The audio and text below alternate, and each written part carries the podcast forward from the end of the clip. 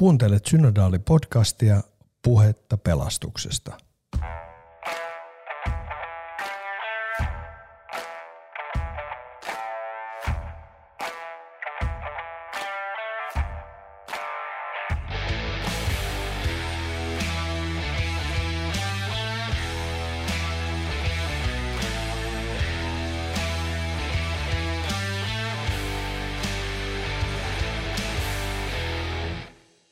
Tervetuloa Synodaali-podcastin pariin. Mun nimi on Päivi Pulakka ja mä toimin Malmilla erityisnuoriston pappina, mutta mä oon täällä ennen kaikkea haastattelemassa Kaisaa. Kaisa, haluatko kertoa, kuka sä oot ja mistä sä oot kertonut Synodaalikirjaan pelastuksesta?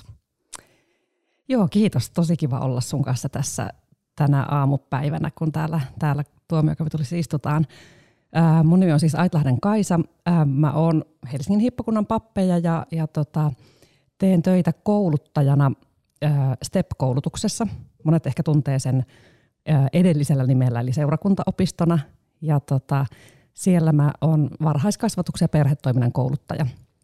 Ja siinä omassa työssäni mulla on mahdollisuus monien eri ihmisten kanssa tutkia sitä, että mitä kaikkea, miten monenlaista lasten ja perheiden arki ja elämä ja, ja hengellisyys on tällä hetkellä ja, ja mitä, miten niillä poluilla se, se niin kuin kristinusko myöskin näkyy ja, ja tuntuu.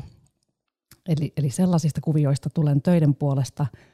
No sitten mä oon saanut myös olla tässä viime vuosina kirjoittamassa muutamaa kirjaa, joista ehkä nyt varsinkin se tuorein, joka on Reinikaisen sadun kanssa kirjoitettu tämmöinen Mestaripiirros-niminen kirja, niin liittyy tähän meidän tämän päivän aiheeseen, eli, eli kasteeseen – äm, se on sellainen, jossa, jossa tota, se on oikeastaan niin monen ikäiselle kaste, monen ikäisen kasteperheille sopiva kirja ja siinä niin niitä kasteen kertomuksia ää, piirretään toisen iholle ja sillä tavalla niin kuin tarjotaan mahdollisuus semmoisiin hyviin ja, ja lämpimiin hetkiin sen kastettavan ja hänen läheistensä kanssa.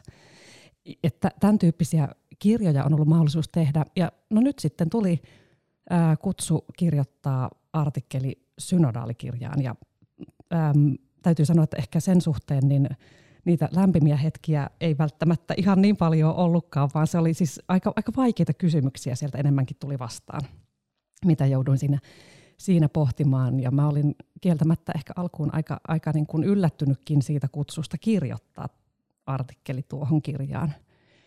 Öm, ehkä siksi, että mä koen olevani semmoinen niin kuin aika käytännönläheinen ihminen enemmän.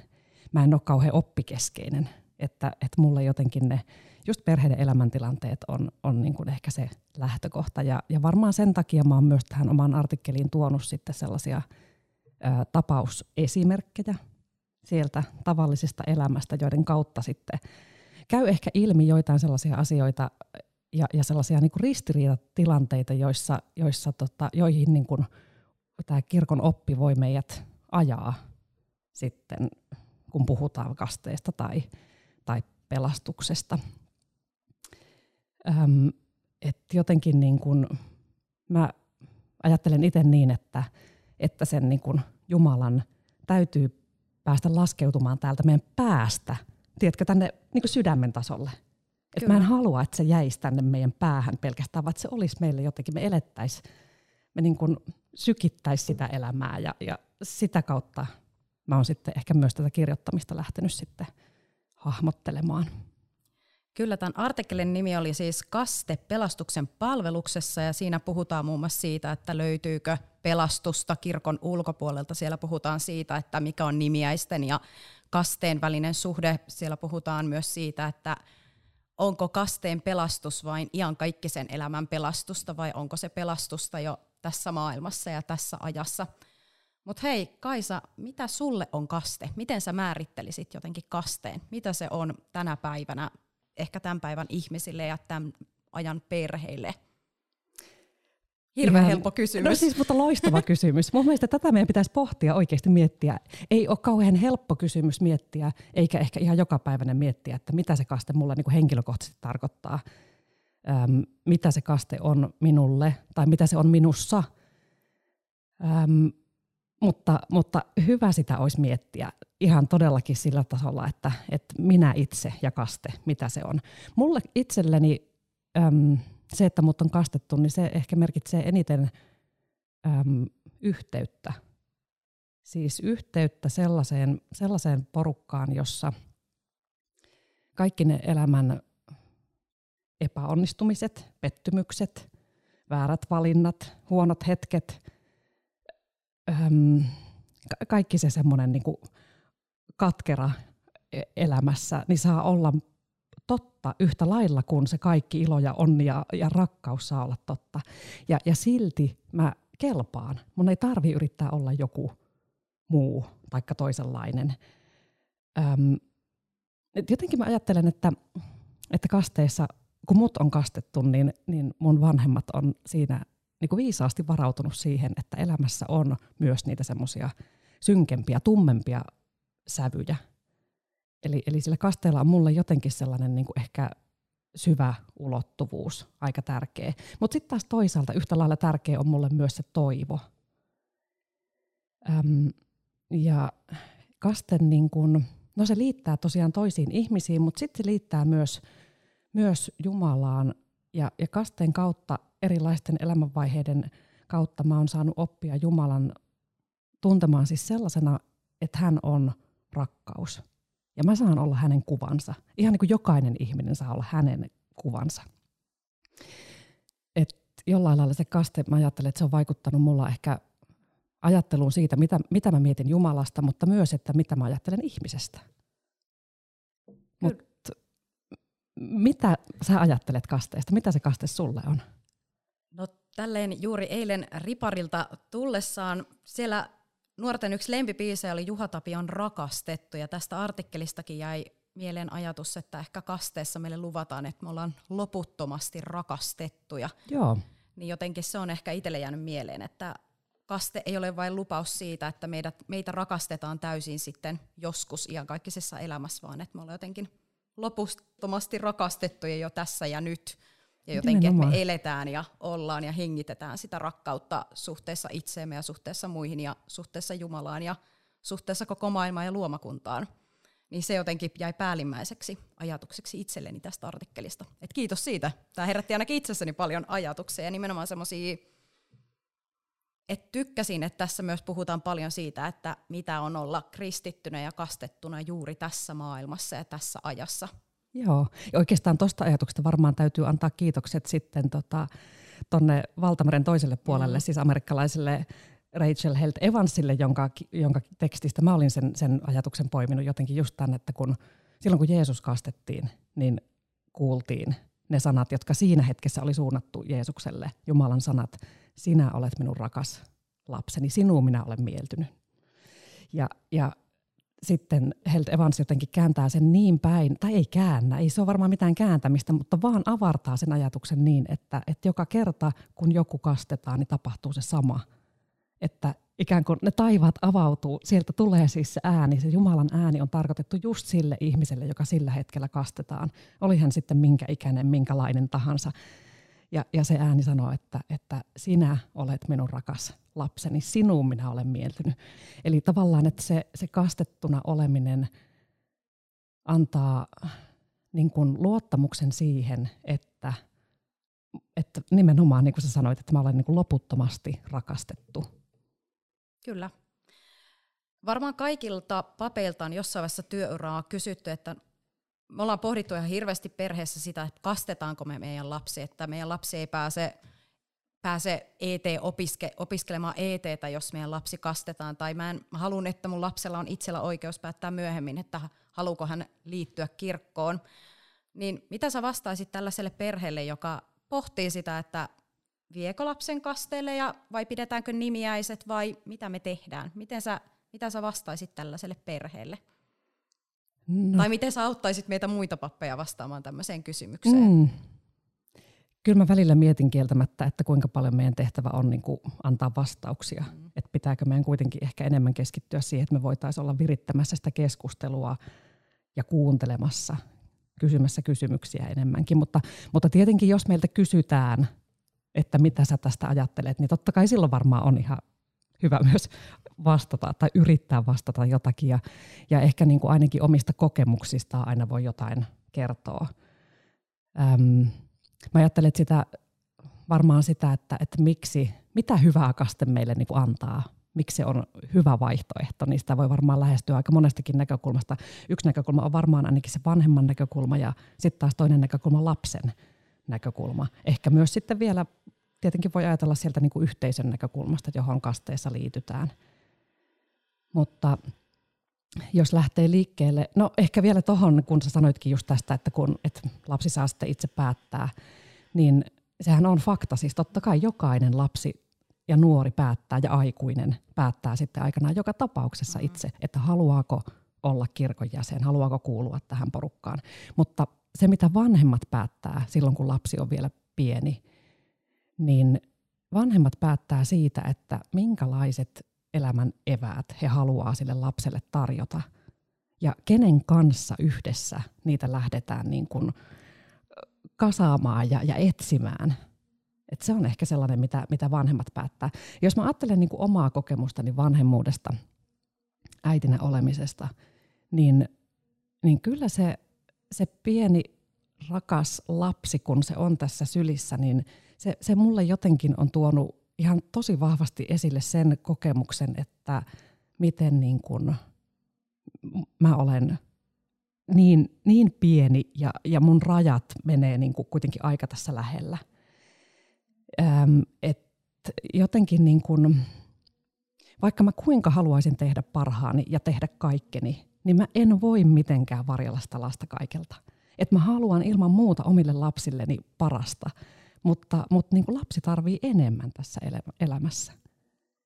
Ja kun mä tuon heidät kasteelle, niin mä luotan siihen, että, että myös Jumala haluaa heille parasta ja antaa heille sitä parasta – et, et jotenkin se kaste mulle on antanut turvaa niissäkin hetkissä, kun mä en itse pysty vanhempana tekemään yhtään mitään. Ja, ja jotenkin siis, jos ajattelee sitä tilannetta, jossa sulla on semmoinen vastasyntynyt tai muutenkin lapsi, pieni lapsi tai isompi lapsi tässä niin kuin sylissä, niin ehkä varsinkin sen pienen niin kuin uuden elämän ihmeen äärellä, niin mä tunnistan siinä kyllä tosi vahvasti sellaista, että, että se lapsi ei niin kuin – se ei ole minun. Ei ole minun aikaansaannosta, että se lapsi on tässä maailmassa. Mä oon saanut olla ehkä välikätenä jonakin niin kuin kappaleena, jonakin palasena niin, kuin jonkun jossain suuremmassa suunnitelmassa. Mutta, mutta niin kuin se kiitollisuus siitä, että tällaisen elämän mä oon saanut jotenkin omaan, niin kuin tähän lähelleni, niin, niin se menee johonkin muualle. Se ei, se ei ole niin kuin minun aikaansaannosta. Ja, ja tota, sitten kasteessa mä voin niin kuin vanhempana julkisesti tuoda esille siis sanoilla ja, ja te, niin kuin teoilla siinä kasteessa myöskin, että, että mä ajattelen niin, että tämä lapsi, jonka mä oon saanut, niin on paitsi, että se on mun lapseni, niin se on myöskin Jumalan lapsi. Ja, ja siinä kasteessa sitten myös Jumala ottaa sen mun lapseni vastaan myös omana lapsenaan jotain sellaista se ehkä mulle tarkoittaa. Että se on niinku tavallaan se vanhemman näkökulma. Mutta sitten tietenkin jos ajattelee lapsen näkökulmaa, niin, niin lapsihan tarvii elämässä mahdollisuuden siihen, että hän saa kasvaa niin kuin kaikin mahdollisin tavoin omaksi itsekseen.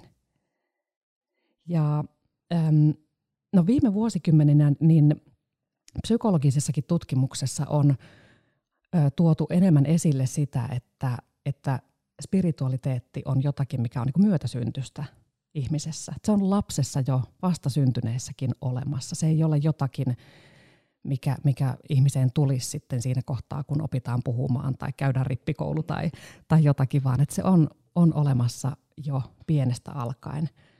Öm, ja mä tarkoitan tässä nyt spiritualiteetilla niin kuin vielä ehkä hengellisyyttä laajemmin – jotain sellaista, mistä, mistä esimerkiksi David Hay puhuu, kun hän sanoo, että spiritualiteetti on tietoisuutta siitä, että on olemassa myös muuta kuin arkitodellisuus.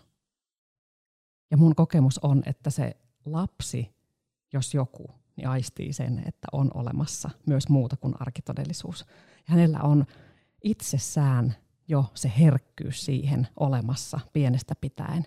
Ja sitten on oikeastaan se kysymys, että mitä me aikuiset siinä ympärillä pystytään sille lapselle tarjoamaan. Tukahdutetaanko me se kasvun mahdollisuus tai se herkkyys, joka hänessä on, vai osataanko me tukea häntä sillä tavalla, että hän saisi mahdollisuuden kasvaa sillä tavalla, että myös se spiritualiteetti, hengellisyys, henkisyys voisi muodostua hänelle sellaiseksi mm, niin kuin myönteiseksi voimavaraksi, elämän voimaksi, sellaiseksi asiaksi, joka kannattelee häntä, äm, joka on sellainen toivo, johon hän voi niin kuin jotenkin asettaa elämässään jotain. Mm.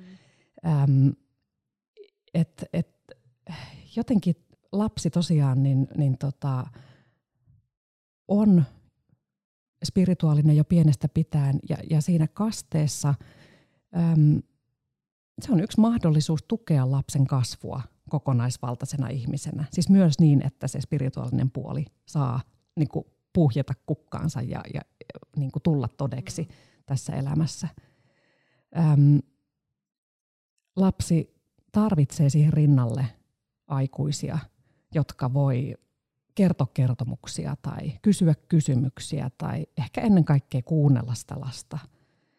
Ja, ja sillä tavalla osoittaa, että, että sillä lapsella on tilaa ja rauhaa tutkia tätä maailmaa, tutkia Jumalaa. Ja niin, mä haluaisin, että, että kasteen kautta myös niin kuin lapselle olisi tällainen, tällainen todellisuus mahdollinen, että hän voi lähteä sille tutkimusretkelle, että mitä kaikkea tämä on. Ja, ja näitä, näitä aikuisia ihmisiä, joiden kanssa voi tapahtua, niin voi löytyä sieltä seurakunnasta. Ja sieltä löytyy sitten kyllä myöskin niitä toisia lapsia, sieltä löytyy niitä toisia nuoria, jotka pohtii samoja kysymyksiä. Tietenkin me voidaan ajatella niistä eri tavoilla, mutta kuitenkin ne kysymykset saa olla totta. Niitä saa miettiä. Niitä ei tarvitse lakasta jonnekin maton alle, koska ne on vaikeita ja niihin ei ehkä ole yhtä ainoata vastausta. Että kasten niin kun antaa mahdollisuuden sellaiseen yhteyteen, yhteyteen porukkaan, jossa saa pohtia myös, myös tätä puolta ää, ihmisyydestä. Ja tietenkin jo kasteessa, niin kyllähän sinne luvataankin, sinne kysytään vanhemmilta ja kummeilta, että tahdotteko huolehtia tämän lapsen kristillisestä kasvatuksesta, mutta ei yksin, vaan nimenomaan yhdessä seurakunnan kanssa. Eli siis seurakunnalla on myös vastuu siitä, että me ollaan siitä mukana, kun lapsi lähtee niin kuin myös tällä, tällä niin kuin elämän alueella kasvamaan omaksi itsekseen. Mulle tulee tästä sun puheesta mieleen kaksi tämmöistä välähdystä. Yhdessä kasteperheessä mä kysyin, että – että mitä tämä lapsi on teille vähän niin kuin tuonut. Joo. Tai mitä te ajattelette tästä lapsesta nyt, niin ne vanhemmat sanoivat, että tämä lapsi on meille rakkain ja raskain. Ja että sen takia jotenkin kaste tuntui itselle tärkeältä ajatukselta, että koska tämä lapsi on meille se rakkain, mutta samalla aikaan se raskain ikään kuin sitä kautta, että siitä huolehtii ja haluaa sille kaikkein parasta ja pelkää sen puolesta ihan tosi paljon, niin sen takia ehkä haluukin jotenkin ekstra huolenpitoa, ekstra hyvää, ekstra rakkautta sille lapselle – ja sitten toinen ajatus tästä lasten spiritualiteetista, niin mulla on itsellä kahdeksan kummilasta, aivan ihania tyyppejä kaikki, niin yhdeltä kuusivuotiaalta kyselin tässä ennen kesäloman alkamista tai tämän lapsen kesäloman alkamista, että mitä sulle on elämä, niin sitten se lapsi sanoi, että no elämä on mulle aika ihmeellistä. Että lapsilla on ehkä sellainen luontainen tapa nähdä maailmaa aika ihmeellisenä ja ihmeitä täynnä olevana paikkana. Ja mun mielestä on siistiä, että mä kummina pystyn myös jotenkin auttaa ihmettelemään tätä maailmaa ja jotenkin näkemään tämän maailman aika kallisarvoisena ja upeana paikkana myös niiden lasten silmin. Nimenomaan. Ja siis just lapsethan aistii, että kenen kanssa tällaista mm. voi tehdä. Että kuka arvostaa sitä heidän ihmettelyään mm. ja, ja ku, ketä taas sitten ei, ei kiinnosta se. Ja, ja siinä niin kun, sä oot todellakin kyllä, kyllä kummina niin kun aikamoinen, aikamoinen lahja näille lapsille. Tämä sun artikkeli löytyy Pelastus-nimisestä kirjasta, ja aika usein pelastus ja kaste jollain tavalla liitetään yhteen, niin mitä sä ajattelet, mistä kaste pelastaa? Öm, ehkä kaste pelastaa eniten öm, toivottomuudelta tai pelolta. Se antaa tilalle toivoa ja, ja rohkeutta. Tai se voi pelastaa meidät siltä, että, että me niin luovutettaisiin vaikeiden asioiden edessä ja se voisi antaa meille motivaation asettua elämässä hyvän puolelle. Öm, niin, se, se niin kuin pelastaa meidät siltä, että me jäätäisiin jotenkin sivusta katsojiksi. Se tekee meistä vastuullisia. Mutta täytyy kyllä sanoa, että ehkä mä enemmän ajattelen katset, kastetta, äm, en niinkään sen pelastuksen näkökulmasta, vaan tämän elämän näkökulmasta. Äm, mun mielestä se perisyntilähtöinen ajattelu kasteesta, johon ehkä, jota meidän kirkossakin paljon on, se pohjautuu sinne Augustinuksen ajatteluun, niin se ei ruoki sitä, että me elettäisiin hyvää elämää kristittyinä. Mun mielestä. Mä ajattelen, niin siinä perisyntikeskeisessä ajattelussa kastetta tarvitaan siis siihen, että me päästään irti perisynnistä, me, me päästään irti kuolemasta. Öm, jotkut on puhuneet siitä, että siinä teologiassa painopiste on siirtynyt, no jos englanniksi, englanniksi sanottaisiin niin, niin kuin from womb to tomb, eli niin kuin kohdusta hautaan. Painopiste onkin siirtynyt, se ei ole enää siellä kohdussa, siellä uuden elämän ihmeen äärellä, vaan se painopiste on haudassa. Ja kasteen mystiikkakin jotenkin nousee sieltä haudasta ja kuolemasta ja synnistä. Mutta, mutta tämän ajattelun rinnalla on ollut jo sieltä varhaisesta kirkosta alkaen toinen ajatustapa, joka liittyy myös kasteeseen. Öm, siinä se kasteen mystiikka nouseekin uudesta elämästä ja, ja siinä kastetta on kuvattu elämän äitinä, kohtuna. Ja äm, no, ortodoksinen kirkko, idän kirkko on paljon paremmin kannatellut tätä teologian suuntaa kuin meidän luterilainen kirkko. Öm, Mutta siinä niin kuin kasteessa palataankin sinne Jordanille, palataan sinne Jeesuksen kasteeseen, siihen hetkeen, jossa se vesi ja pyhä henki synnyttää jotakin uutta, u- uudenlaista elämää. Ja, ja kaste yhdistää meidät sellaiseen, siis Jeesuksen kasteeseen, Jeesuksen elämään, kutsuu hänen mukaansa siis elämään – ei kuolemaan, tai ainakin elämään ennen sitä kuolemaa.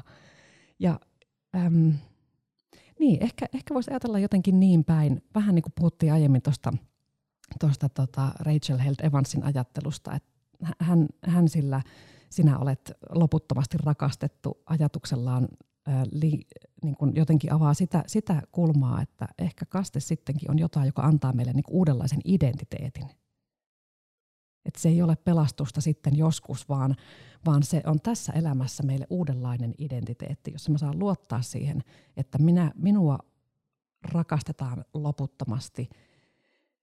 Mun kasteeni esikuva on Jeesuksen kaste.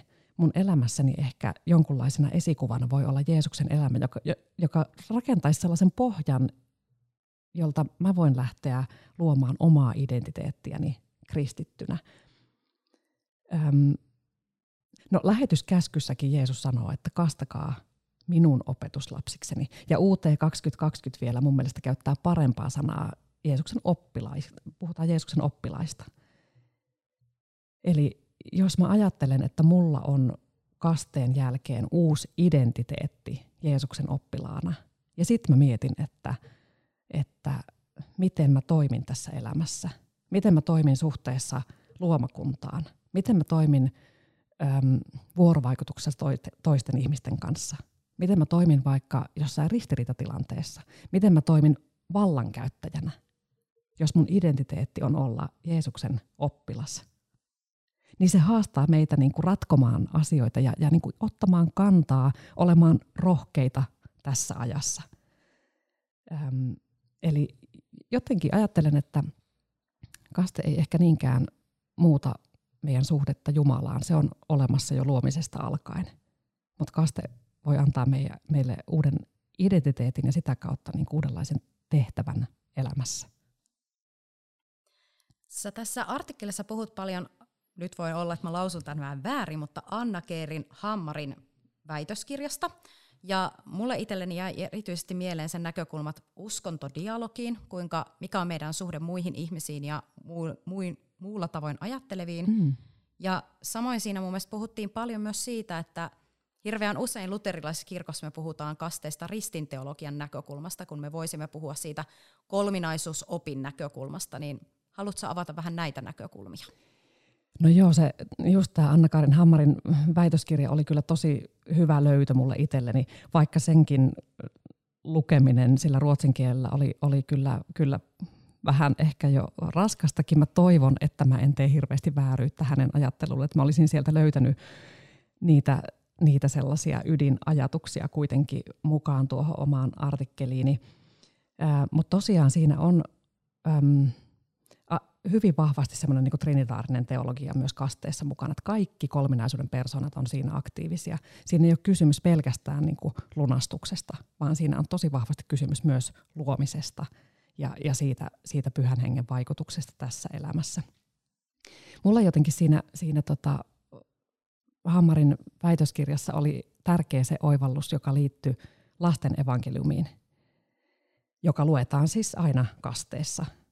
Öm, siinähän Jeesus ei aseta minkäänlaisia ehtoja sille, että, että lapsi pääsee yhteyteen Jumalan kanssa. Edes kaste ei ole sellainen niin kuin kynnys tai ehto. Eli Lapsi ei tarvitse kastetta päästäkseen yhteyteen Jumalan kanssa. Hän on jo yhteydessä Jumalan kanssa. Mutta, äm, mutta meidän aikuisten täytyy ottaa vastaan lapsi, että me voidaan ottaa vastaan Jumala. Et, et niin kun kasteessa ei mene niin päin, että sille lapselle avautuu se Jumalan valtakunta – vaan kasteessa lapsi avaa meille, näyttää meille, että minkälainen se Jumalan valtakunta on. Sellainen Jumalan valtakunta, jossa jotenkin nimenomaan se luominen ja pelastus on totta yhtä aikaa. Ne tapahtuu siinä hetkessä, siinä kasteessa.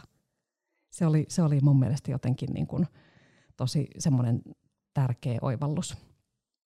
Öm, ja sitten yksi sellainen, mitä paljon mietin siitä väitöskirjasta myöskin, niin liittyy tähän niin kuin ajatukseen perisynnistä ja, ja hammartoi siihen rinnalle. No siinähän esimerkiksi vapautuksen teologiassa puhutaan paljon periarmosta tai perisiunauksesta. Tai sitten tietysti sen synnin rinnalla voidaan puhua perihäpeästä, miten sekin on eri asia kuin perisynti. Mutta, mutta Hammar tuo siihen mukaan sit sellaisen käsitteen kuin perivastuu. Että me tavallaan me peritään vastuuta, vaikka nyt jos ajatellaan tätä luomakuntaa ja, ja tätä ilmastokatastrofin aikaa, niin me peritään jotakin sellaista vastuuta, jota me ei ole itse valittu, ja, ja me myös kerrytetään samanlaista perivastuuta koko ajan seuraaville sukupolville. Ja, ja äm, siinä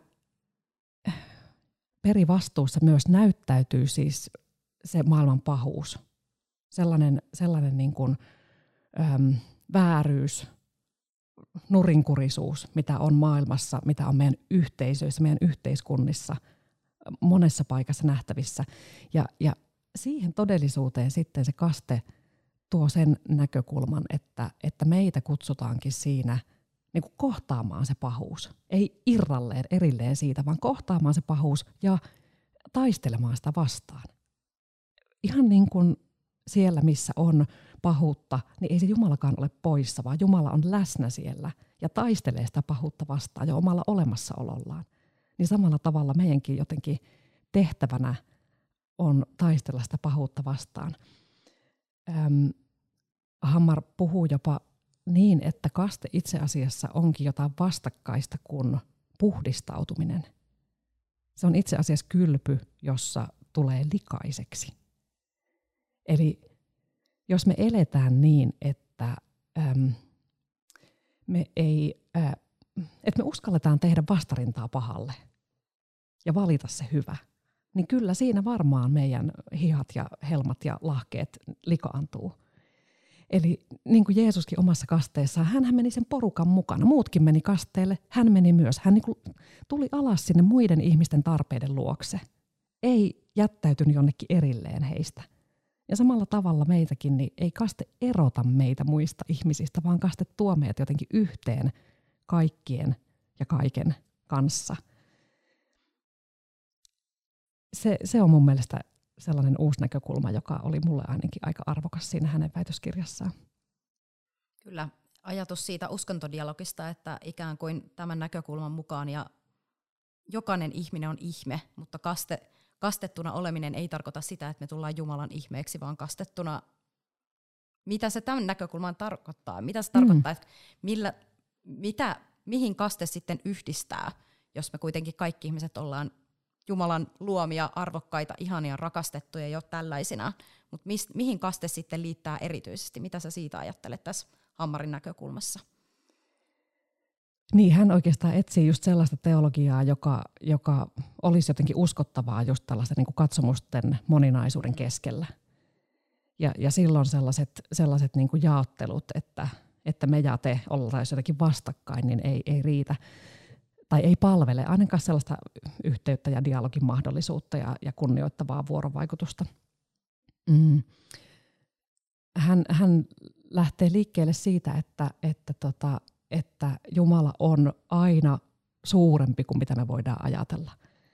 Jumala, joka luo elämää ja, ja joka pelastaa meidät, niin, niin vaikuttaa koko tässä maailmassa. Ja oikeastaan se kysymys sitten tuleekin siihen kohtaan, että jos me ajatellaan, että meissä kaikissa on ää, se Jumalan henki, meitä ei olisi olemassakaan, mitään tästä ei olisi olemassa, jos ei Jumala niin kuin haluaisi, että me ollaan. Jos, jos Jumala elää meissä ja tässä maailmassa, niin, niin äm, mitä se tarkoittaa sitten sille niin suhteessa pelastukseen? Et voiko olla yhtä aikaa totta, että, että meissä ihmisissä elää Jumala ja sitten kuitenkaan pelastus ei olisi mahdollinen? Et, äm, kirkossa me ollaan varmaan, me, meillä on siis kaste sakramenttina, johon me ollaan niin kuin sidottu ja me totta kai kannatellaan sitä ja, ja se on meille tosi tärkeä, mutta Jumala on vielä jotakin enemmän. Hänellä on vielä enemmän mahdollisuuksia toimia sen, sen pelastuksen puolesta tässä maailmassa. Meidän ei ehkä niinkään tarvitse rajata ihmisiä ulkopuolelle, kun nimenomaan niin kuin rohkeasti rakastaa tätä elämää, rakastaa maailmaa ja kaikkea sitä, mitä Jumala on luonut. Niin, mä jotenkin itse ajattelen, että kaste ei ole ainakaan mulle ulos sulkevaa, vaan nimenomaan ulos menevää. Että jotenkin mulle se kaste Joo. jotenkin rohkaisee se, että mä oon saanut rakkautta, niin mun tehtävä on rakastaa ympärillä olevia ihmisiä, mun tehtävä on rakastaa tätä maailmaa. Mun tehtävä on jotenkin viedä ajatusta siitä, että tapahtuu elämässä mitä tahansa, niin on jotain suurempaa, on jotain kestävää – on jotain sellaista, mikä, mikä estää meitä putoamasta. Niin mulle jotenkin kaste on erityisen vahva ajatus siitä, että se ei sulje, Joo. vaan se nimenomaan jotenkin avaa, on avannut itselleni paljon näkökulmia siitä, että koko maailma on Jumalan luomistyötä ja siksi koko maailma on myös ikään kuin mun vastuullani pitää huolta tästä maailmasta ja kaikista maailman ihmisistä. Joo, hyvin, hyvin sanottu kyllä. Ja sitten ehkä niinku senkin huomaa, että meillä on ehkä Suomessa aika lailla semmoinen kapea ajatus siitä, että kaste kuuluu siihen pikkuvauvavaiheeseen. Että sitten se tavallaan siinä joko valitaan tai ei valita. Mutta se on myös niinku avoin mahdollisuus aina, koko ajan tässä elämässä.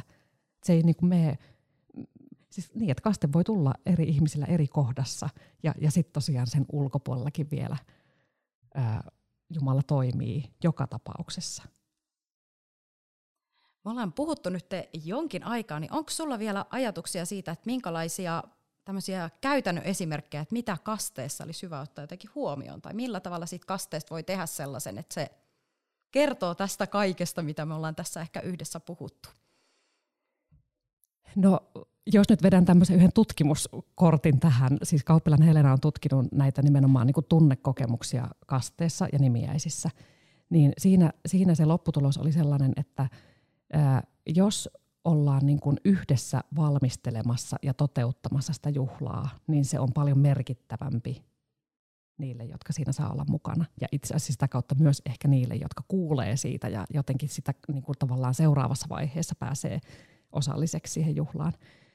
Eli äm, meillä on, on olemassa kaava ja, ja tota, ajatus siitä, että miten se kaste toimitetaan, mutta sen sisällä meidän pitäisi kuitenkin antaa tilaa myös sille ihmisten omalle elämälle, kutsua heitä yhdessä toteuttamaan sitä kastetta, tuomaan siihen niitä omia lahjojaan, äm, tietenkin se voi olla sitä musiikkia, se voi olla runoja, se voi olla monenlaisia erilaisia niin kuin, tapoja ilmaista nimenomaan sitä, sitä rakkautta ja kiitollisuutta siitä lapsesta. Öm, eli tavallaan, että ei viedä pois ihmisiltä sitä mahdollisuutta elää se kaste todeksi yhdessä ja tehdä se ikään kuin heidän puolestaan, vaan, vaan, vaan tota, otetaan heidät enemmän mukaan toteuttamaan myös sitä kastetta käytännössä. Ja tietysti sitten mä ajattelen, että se kaste on myös sellainen asia, niin kuin Lutherkin sanoi, että siihen pitäisi palata aina. Että kyllä se saisi näkyä vähän enemmän myös meillä. Meillä voisi olla sitä kastevettä näkyvissä ja, ja sen äärelle voitaisiin kutsua lapsia ja nuoria ja perheitä, aikuisia. Öm, ja, ja nimenomaan puhua siitä, että mitä se kaste meille tarkoittaa – onko sulla vielä jotain semmoista, mikä sä haluat ehdottomasti nostaa, mikä, mitä mä en ole huomannut nostaa sieltä artikkelista mun kysymysten kautta? Onko jotain semmoista tosi olennaista, mitä on jäänyt sanomatta sun mielestä? No yksi, mitä mä jäin sieltä alusta miettimään, sä puhuit siitä ihmettelystä, lapsen kyvystä ihmetellä, niin, niin se oli ehkä sellainen kanssa niin kuin – mikä, mikä tässä kirjoitusprosessissa nousi tosi tärkeänä esille. Se nousee varmaan sieltä niin kuin ehkä Franciscus Assisilaisesta jo ja, ja vapautuksen teologiasta. Siis ajatus siitä, että, että tota, meidän pitäisi niin kuin palata, löytää uudelleen se kyky ihmetellä, ihastua, ilahtua, niin kuin kiintyä tähän, tähän maailmaan, jossa me eletään, kiintyä ihmisiin. No englanniksi puhutaan, se voisi olla niin kuin awe tai wonder, niin kuin tämmöinen ihast. Mä en tiedä, mikä se hyvä suomen kielen sana olisi. Ehkä joku ihastuminen. Että jos meiltä puuttuu se ihastumisen kyky, niin voidaanko me silloin edes niin kuin kokea Jumalan läsnäoloa? Voidaanko me silloin kokea sitä, että Jumala vaikuttaa tässä maailmassa, Jumala vaikuttaa näissä ihmisissä, ketä mä kohtaan. Jumala ehkä jopa joskus vaikuttaa minussa – vaikka kyllä mä aika paljon vastarintaa tai välillä tehdä, mutta ehkä joskus niinkin voi, voi olla.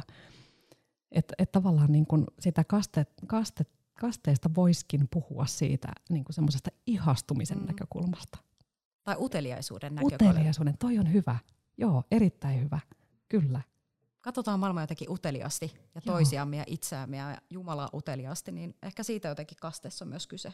Kyllä, ja siinä myös ehkä ne lapset on ne parhaat ja mm. nuoret, rippikoululaiset, ihan, ihan mahtavia opettajia meille, jotka on totuttu ajattelemaan jollakin tavalla.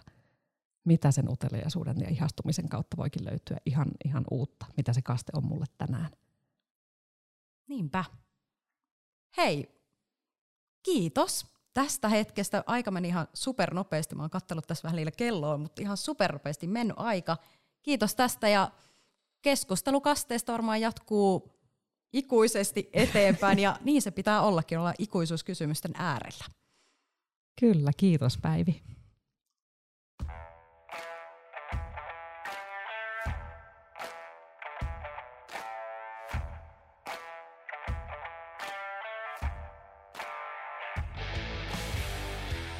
Tämän podcastin ovat tuottaneet Satu Huttunen ja Pietu Korpelainen. Lisää tietoa osoitteessa helsinginhiippakunta.fi kautta synodaalikokous.